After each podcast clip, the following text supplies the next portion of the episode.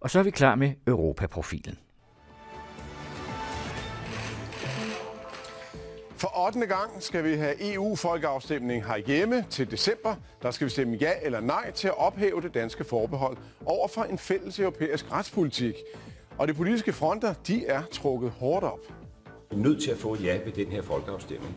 Der findes ikke noget brugbart alternativ. Vi har jo ikke noget ønske om at, fjerne retsforbeholdet. Det er danskernes beskyttelse mod at afgive mere suverænitet til EU.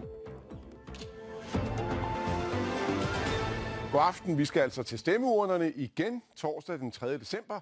Der er der folkeafstemning om det danske forbehold over for EU's fælles retspolitik. Velkommen til Europaprofilen, der produceres med støtte fra Europanævnet. Mit navn er Annette Brun Johansen. Her i efterårets programmer vil vi først og fremmest fokusere på temaerne folkeafstemningen om retsforbeholdet og EU's vækststrategi 2020. I dag er det retsforbeholdet, der er på programmet. Det skal være tryggere at være dansker, det skal være sværere at være kriminel, og derfor er det helt altafgørende, at vi ikke glider ud af Europol-samarbejdet. For Socialdemokratiets vedkommende er det et meget øh, entydigt ja og en meget entydig opbakning til, at øh, dansk politi i fremtiden kan være et fuldgyldigt medlem af Europol. Enten så siger vi ja til den her tilvalgsordning, og så tilvælger vi Europol og bliver i politisamarbejdet. Eller også så står vi i udgangspunktet udenfor, og så må vi spørge med hatten i hånden, kan vi få en parallelaftale med den usikkerhed, det så giver. Vi synes, det er rigtig ærgerligt, at vi ikke kan stemme om asylforbeholdet, og det synes vi, fordi det betyder, at Danmark ingen indflydelse får på de helt nødvendige europæiske fællestiltag, der bliver nødt til at blive gjort for at håndtere den øh, meget drastiske flygtninge- og migrationssituation, vi har. Med Lissabon-traktaten står Danmark til at falde ud af en stor del af samarbejdet på retsområdet. De såkaldte ja-partier ønsker ikke, at Danmark blandt andet træder ud af det europæiske politisamarbejde, men vi kan risikere at måtte ud af Europol, hvis vi fortsætter med at have et retsforbehold. Derfor indgik SR-regeringen i marts 2015 en aftale med Venstre, de konservative og SF, der betyder, at danskerne skal til afstemning om retsforbeholdet. Der er officielt tale om en tilvalgsordning, sådan kaldes den, som minder om et tag eller en politisk buffet. De seks ja-partier, Socialdemokraterne, Venstre, Alternativet, Radikale, SF og de konservative, har nøje sammensat de retter, som de mener er mest spiselige. Af de udladte 28 retsakter handler 18 om den kontroversielle fælles asyl- og flygtningepolitik, som giver ja-siden urolige mindelser om nej-resultatet ved Maastricht-afstemningen i 1992. Derfor er de taget af bordet. For at afbøde konsekvenserne af nej, dengang forhandlede Danmark året efter i Edinburgh en aftale med fire forbehold, som fik Maastricht-aftalen til at glide ned. Ja, mere end det. I maj 1993 vedtog danskerne med bekvemt flertal Edinburgh-aftalen med 56,7 procent for og 43,3 procent imod. Hør senere en grundig analyse af baggrunden for folkeafstemningen ved politisk kommentator Ove Weiss.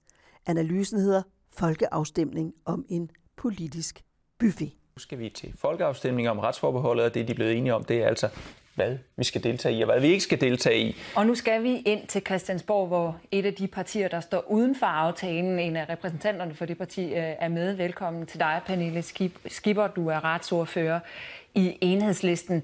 Øh, hvad siger du til den her aftale? Jamen, man kan sige, det er jo fint, at nu er den her aftale på plads, og så håber jeg så, at det kan betyde, at vi begynder at have en reel indholdsmæssig diskussion, fordi det, man kan høre, det er, at øh, de EU-begejstrede partier igen forsøger at bruge det her som en anledning til at sige, at en afstemning om retsforbeholdet bliver en afstemning øh, for eller imod kriminalitetsbekæmpelse. Og det er, det er spin, det er fup, det, det er grænsende til løgn. Det, det handler om, det er jo selvfølgelig, om vi skal afgive noget magt på et område, som i dag ligger hos det danske folketing, øh, om den skal afgives magt til EU på det område. Det handler bestemt ikke kun om et politisamarbejde. Det handler om familieret, det handler om retssikkerhedsgarantier, hvordan man behandler ofre i retssystemet, hvilke straffeniveauer der skal være. Det er altså rigtig, rigtig, rigtig mange elementer, øh, som, øh, som vi i dag selv bestemmer over, som for fremtiden vil være noget, EU bestemmer over, hvis altså de EU-begejstrede partier får det, som de gerne vil have det. Men Pernille Skipper, det er vel ikke fup og løgn, at vi ryger ud af Europol-samarbejdet, hvis vi ikke øh, gør op med retsforbeholdet? Øh, jo, det er i hvert fald ikke fuldstændig rigtigt, at det er den eneste måde, man kan vedblive med at være med i Europol-samarbejdet på, altså at opgive retsforbeholdet. Øh, man kan få en parallelaftale, som det hedder, som blandt andet Norge og Schweiz har. De er engang med i EU, øh, og de er en del af Europol-samarbejdet, fordi de har sådan en parallelaftale. Og det er selvfølgelig fordi, at alle europæiske lande har en interesse i, at vi samarbejder på tværs af grænser, og at Schweiz eller Norge ikke bliver sådan et helle for kriminelle. Så selvfølgelig vil de øvrige lande også have en interesse i, at Danmark var med gennem sådan en parallelaftale. Men det har de EU-begejstrede partier for længe siden besluttet, at det vil de ikke engang spørge, om vi kunne få. De har engang givet at starte processen. Og det er jo noget, som jeg mener, de bevidst har gjort, fordi så står vi i den situation lige nu, hvor de kan sige, I bliver nødt til at afskaffe øh, retsforbeholdet, kære vælgere. Vi bliver nødt til at give EU den her magt, fordi ellers så ryger vi ud af det her samarbejde. Så jo, det, det mener jeg sådan set er fup, og jeg mener, de holder Europol som som gissel i deres ønske om at afgive magt på et langt, langt større område til, øh, til EU. Du hørte Pernille Skipper fra Enhedslisten. De EU-kritiske nej-partier har sammen med Folkebevægelsen mod EU indgået en alliance og i fællesskab skrevet en aftale under overskriften Åbenhed, nærhed og demokrati i EU, også i retspolitikken. Gyser forude, spørger nogen. Ja-siden har hidtil ført i meningsmålingerne, men en ny måling spår dødt løb i afstemningen om retsforbeholdet. Ja-vælgerne går tilbage og er nu side om side med nej-vælgerne og tvivlerne. Med lidt under tre måneder til afstemningen om det danske retsforbehold tyder alt på, at det bliver uhyggeligt tæt. Tidligere har ja-siden, altså de EU-positive partier, der taler for at erstatte retsforbeholdet med en tilvalgsordning, haft en snæver føring i målingerne. I en af de senere målinger, som Nordstat har foretaget for Altinget, taber de partier dog terræn til nej-siden, mens gruppen af tvivlere ligeledes vokser. For 8. gang skal vi have EU-folkeafstemning herhjemme til december. Der skal vi stemme ja eller nej til at ophæve det danske forbehold over for en fælles europæisk retspolitik. Kanonerne er ved at blive kørt i stilling til folkeafstemningen 3. december om fjernelse af det danske retsforbehold. Ove Weiss gennemgår her de emner, som folkeafstemningen drejer sig om, og kommenterer reaktionerne på dem. Torsdag den 3. december skal danskerne stemme om retsforbeholdet, eller snarere dele af det, for kun 22 af forbeholdets 50 retsakter kommer til afstemning. Der er officielt tale om en tilvalgsordning, sådan kaldes den, som minder om et tag eller en politisk buffet. De seks ja-partier, Socialdemokraterne, Venstre, Alternativet, Radikale, SF og de konservative, har nøje sammensat de retter, som de mener er mest spiselige. Af de udladte 28 retsakter handler 18 om den kontroversielle fælles asyl- og flygtningepolitik, som giver ja-siden urolige mindelser om nej-resultatet ved Maastricht-afstemningen i 1992. Derfor er de taget af bordet. For at afbøde konsekvenserne af nej, dengang forhandlede Danmark året efter i Edinburgh en aftale med fire forbehold, som fik Maastricht-aftalen til at glide ned. Ja, mere end det. I maj 1993 vedtog danskerne med bekvemt flertal Edinburgh-aftalen med 56,7 procent for og 43,3 procent imod. Udover retsforbeholdet er det forbeholdet for unionsborgerskab, for fælles EU-forsvar og det fjerde, forbeholdet for tredje fase af den økonomisk-monetære union, eller euroen, som danskerne syv år senere i 2000 så sagde særskilt nej til. Man kan så spørge, hvorfor ikke bare fortsætte med retsforbeholdet, når det tilsyneladende fungerer til befolkningsflertallets tilfredshed. Det er der en ganske kontant grund til. EU er på vej til at vedtage en ny forordning for politisamarbejdet i Europol. Det betyder, at Danmark ikke længere kan være med i samarbejdet, fordi det overgår fra mellemstatsligt til overstatsligt samarbejde og dermed bliver omfattet af det danske forbehold. Løbende meningsmålinger viser, at der i befolkningen er markant flertal for deltagelse i Europol-samarbejdet til bekæmpelse af grænseoverskridende kriminalitet. Derfor er fastholdelse af politisamarbejdet kernen i ja-partiernes argumentation, hovedretten, om man vil, på tag selvbordet. Nej-siden, som i Folketinget består af Dansk Folkeparti, Enhedslisten og Liberal Alliance, mener, at Danmark kan bevare medlemskabet af Europol gennem en parallel aftale, som Norge, Island og Schweiz har forhandlet sig til. Det skulle med andre ord ikke være nødvendigt at fjerne retsforbeholdet. Men hvad rummer så helt konkret de 22 retsakter, som kommer til afstemning 3. december? Blandt de væsentligste emner er direktivet om den europæiske efterforskningskendelse i straffesager betyder et fælles system til fremskaffelse af bevismateriale på tværs af grænserne. Retsakter, som for eksempel giver mulighed for, at et polititilhold truffet i et medlemsland anerkendes af et andet medlemsland. Forebyggelse og bekæmpelse af menneskehandel på tværs af grænserne. Direktiv om seksuelt misbrug af børn, det indeholder blandt andet minimumsregler for, hvilke handlinger der er strafbare, og straffenes længde. Cyberkriminalitet formålet er at bekæmpe alvorlig grænseoverskridende kriminalitet på internettet, som har bredt sig med foruroligende fart de senere år. Direktiv til beskyttelse af euroen og andre valutaer mod falsk mønteri.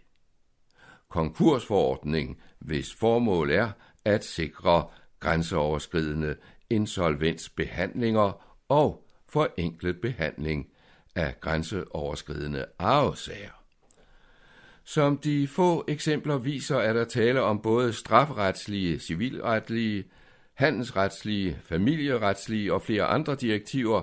For eksempel lægger arbejdsmarkedets parter vægt på, at arbejdsretslige krav kan inddrives på tværs af grænserne. Hvad vil de to modstående parter så lægge vægt på under valgkampen op til første torsdag i december? Hvis ja- og nej-siden hver skal sammenfatte tre argumenter, lyder ja-sidens hovedbudskaber. For det første. Danmark, dansk politi og bekæmpelsen af den grænseoverskridende kriminalitet lider skade, hvis landet udelukkes fra Europol-samarbejdet. I 2013 søgte dansk politi flere end 65.000 gange det europæiske informationssystem. Derudover er der flere direktiver, som Danmark i dag står udenfor, men som vil give tryggere vilkår både for borgere og virksomheder, eksempelvis forældre- og myndighedssager og konkurssager. For det andet, parallelaftaler med EU er ikke et reelt alternativ, hævder ja-siden. Det vil tage lang tid, er besværligt, og så er det ikke mindst usikkert, om samtlige andre medlemslande vil gå med til det. Og for det tredje fremhæver ja-siden som dens måske væsentligste argument, at Danmark netop kan fra og tilmelde sig og eksempelvis fortsat kan stå uden for asyl- og udlændingepolitikken. Modsat ja-siden siger nej-partierne, at de øvrige EU-lande er interesseret i at beholde Danmark og det danske politis kompetencer, så det ikke bliver et problem at forhandle en parallelaftale i hus, som blandt andet Norge har gjort. Nej-folkene siger også, at Danmark kommer til at overlade magt og suverænitet til EU, for når man først har sagt ja til et direktiv, kan man ikke slippe af med det igen. Helt konkret peger de på risikoen for en glidebane hen mod ophævelse af forsvarsforbeholdt og ikke mindst, og det er især Dansk Folkepartis hovedret, ophævelse af forbeholdet på asyl- og flygtningeområdet. Endelig mener de tre nej-partier, at tilvalgsordningen vil overlade magten til de EU-venlige partier, der kan samle flertal i Folketinget. Det vil i tilfælde af et ja være op til dem at vælge retsakter og direktiver til og fra, vel at mærke uden at spørge befolkningen først, altså på trods af en eventuel folkelig modstand. Men uanset meningsforskellene må det ventes, at begge parter ønsker en så høj stemmeprocent som muligt. Finansudvalget har i hvert fald i enighed bevilget flere midler til oplysningskampagner, fordelt af EU-nævnt efter sol- og vindprincippet. For alle er bevidste om, at der ikke denne gang som ved seneste folkeafstemning er et EU-parlamentsvalg til at trække stemmeprocenten op. Folkeafstemningen i maj sidste år om den meget teknisk betonede fælles europæiske patentdomstol opnåede trods alt en stemmeprocent på 55,8 takket være EU-parlamentsvalget samme dag, hvor vælgerne alligevel var ved valgurnerne. Resultatet blev i øvrigt, at 33,7 procent af de afgivende stemmer var ja-stemmer, mens 20,2 procent satte kryds ved nej, og 1,9 procent var blanke stemmer. Denne gang er der umiddelbart mere politik end teknik i afstemningstemaet, og måske netop derfor er usikkerheden om udfaldet stort. To eksempler.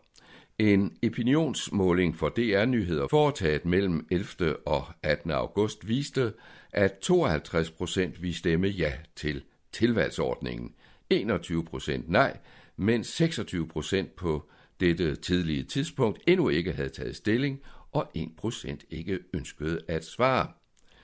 Godt en uge senere viste en anden måling foretaget af Nordstat for Altinget et dyk i ja-tilslutningen, som her blot var på 34 procent, med nej-procenten på 33 lige hælende, og med en ubeslutsom gruppe på hele 32 procent. Men den mest opsigtsvækkende måling var dog Gallups om asyl- og flygtningespørgsmål på nogenlunde samme tidspunkt som de to øvrige meningsmålinger. Mens et stort flertal blandt Folketingets partier mener, at Danmark suverænt selv skal bestemme asyl- og flygtningepolitikken herunder grænsekontrollen, og de emner derfor ikke er med i afstemningstemaet, så mener halvdelen af vælgerne i et repræsentativt udsnit over 18 år, at også de problemer løses bedst i et fælles europæisk samarbejde. Kun 34 procent er imod. Men her standser overraskelsen ikke. Tre ud af fire er enige eller overvejende enige om, at asylansøgere skal fordeles mere ligeligt i EU, som EU-kommissionen og flere EU-lande har foreslået. Selv blandt EU-kritiske Dansk Folkepartis vælgere støtter 56 procent en EU-fordeling af asylansøgere. Tænketanken Europa, som finansieres af arbejdsgiverorganisationen Dansk Industri og CO-industri af fortrinsvis metalarbejdere, har for nylig kortlagt danskernes holdning til EU, og for direktøren, den tidligere chefredaktør for ugebrevet mandag morgen, Bjarke Møller, er Gallup-målingen nærmest udtryk for et jordskred. Vælgerne kan godt se, at Europa står i en historisk og dramatisk situation, som bliver skældsættende. De kan godt se, at enkeltlandene ikke kan klare det selv, siger han. Om han har ret, vides ikke, og folkeafstemningen giver ikke svaret, for det spørgsmål er som sagt ikke på bordet den 3. december. Du hørte Ove Weiss. Og nu tager vi dig med til et debatmøde arrangeret af Oplysningsforbundet DEO. Hvad er EU's retspolitik, og hvad betyder det danske forbehold? Du hører Rebecca Adler Nissen, lektor ved Københavns Universitet, Center for Europæisk Politik. Velkommen til. Det er jo dejligt, at øh, der er så stor rift om EU-debatmøder, som vi kan se i dag. Og man kan også sige, at EU's retspolitik er blevet sørgeligt aktuel i lyset af, af flygtningekatastrofen og flygtningestrømmene, der rammer Europa lige nu. det er jo ikke det, vi skal til folkeafstemning om, det her med asylpolitikken, men vi skal til folkeafstemning om EU's retspolitik, om hvordan vi skal deltage i den. Og for at sikre et ordentligt grundlag for den afstemning, så har vi taget hul på en serie møder, som hedder Hvad er EU's retspolitik? Og det er simpelthen fordi, vi synes, det er selvfølgelig vigtigt, om det ender med at være et ja eller et nej, og det kan folk godt selv gøre op med sig selv, hvad der er, er vigtigst. Men det er jo en forudsætning, at man ved, hvad EU's retspolitik er for en størrelse, hvad det går ud på, hvordan man samarbejder, hvad det indebærer at stemme ja eller nej. Og til det formål, så har vi fået overtalt Rebecca Adler Nissen, der er lektor på Københavns Universitet på statskundskab, øh, som er ekspert i EU-forhold under alle mulige forskellige former, men måske særligt på, på, på forbehold over for EU's traktater. Og Danmark har jo det her retsforbehold, som vi skal til at diskutere. Og så vil Rebecca heldigvis gøre os klogere på, hvad retspolitikken går ud på, hvad det er for en politik, vi har forbehold overfor. Så ordet er dit. Øh, ja tak, øh, mange tak, og sikkert et fremmøde. Øh, det ser flot ud heroppe fra. Øh, nok ikke helt tilfældigt, at der er kommet så mange for at høre om EU's retspolitik. Først lidt om, øh, hvorfor vi egentlig har det her retsforbehold. Det er meget godt lige at huske på, hvad var det for en verden, det blev til i, og hvad var det, man håbede, man kunne opnå med retsforbeholdet. Øhm, og hvordan har, har det så udviklet sig? Hvad har det haft for nogle konsekvenser siden? Så lidt mere generelt, som Rasmus sagde, om EU's retlige samarbejde som sådan. Hvad er det? Hvad består det af? Hvad er det egentlig, man laver? Øh, og så endelig om det, som vi skal stemme om, nemlig øh, den såkaldte tilvalgsmodel. Så det er det meget enkle program. Og her skal vi næsten starte, synes jeg, altså med Maastricht-traktaten. Og øh, alle kan godt... Hvem? Er der nogen, der kan genkende ham her? Det er der. Og der er heldigvis mange med, mange med grå hår, så de, er, de, de kan i den grad genkende Helmut Kohl. Men det var jo en tid, som vi måske ikke rigtig har i dag. En øh, hidtil utid, utidig følelse af solidaritet mellem de europæiske lande. Nu var muren faldet, og nu skulle man bygge Europa igen. Øh, genforenet Europa. Og så fik man jo altså den meget ambitiøse traktat, som Maastricht-traktaten var, som fra at EF, som det hed dengang, var et fællesskab, primært et økonomisk fællesskab, nu skulle også være et politisk fællesskab, med en masse visioner for fred og for øh, også for en fælles forsvar måske, og endda en fælles mønt, kunne man også forestille sig. Alt sammen ting, der var skrevet ind som sådan nogle visioner, ikke som noget konkret politik endnu. Og også i Danmark var mange begejstrede for den her tanke øhm, for et, et, et tættere Europa. Men der var også masser af kritikere. Og der var jo særligt to lande, som stod ud i hvert fald. Det var Storbritannien og Danmark. Og Storbritannien var kritisk fra starten, fordi deres regering var kritisk, øhm, og forhandlede forbehold, inden man overhovedet satte sin underskrift på den traktat. Mens Danmarks regering på det tidspunkt jo var ganske øh, EU-positiv øh, med Uffe Ellemann i spidsen. Øh, så man var gladeligt øh, med på at skrive under på traktaten, øh, og så var det så, at øh, man skulle stemme om den. Og så kom der en kampagne, øh, som vi kender med Holger og konen, der til nej til unionen. Øh, og den viser at blive så effektiv, så det faktisk blev nej. Og det var et nej, som øh, mange var overrasket over. Øh, også Uffe Ellemann, som endte med at sige, jamen, øh, if you can't beat them, join them. Øhm, og han var først og fremmest overrasket, fordi han havde, han havde regnet med, det ville blive rungende ja, og det havde nej-siden sådan set også. Fordi det viste, i lang tid var der et stort flertal for et ja til maastricht Så kommer det store spørgsmål, der altid kommer med folkeafstemninger, og som også vil komme med den her, nemlig hvordan fortolker man resultatet? Fordi selvom det lyder enkelt, ja eller nej, så skal det jo alligevel fortolkes, og nejet skulle så fortolkes. Hvad var det egentlig, danskerne havde, eller et lille flertal, det var jo kun 51 procent, øhm, havde sat magt til. Og det øh, blev i høj grad øh, SF's rolle at fortolke nejet, fordi det var dem, der havde ført den mest konkrete øh, nej-kampagne, nemlig noget med et mere fleksibelt Europa, øhm, og også en, en frygt for, at øh, tysk politi skulle komme ind på dansk grund osv. Så man havde et halvt år til at prøve at fordøje den her afstemning, og det gjorde man. Og så fik man en Edinburgh-aftale, og den indeholder så de øh, forbehold, som vi i dag stadigvæk har. Øh, prøv at se, hvor lille og sød EU var dengang. Det er ikke særlig mange lande øh, og kun mænd. Øh, I den grad øh, tydeligt, at Angela Merkel er der.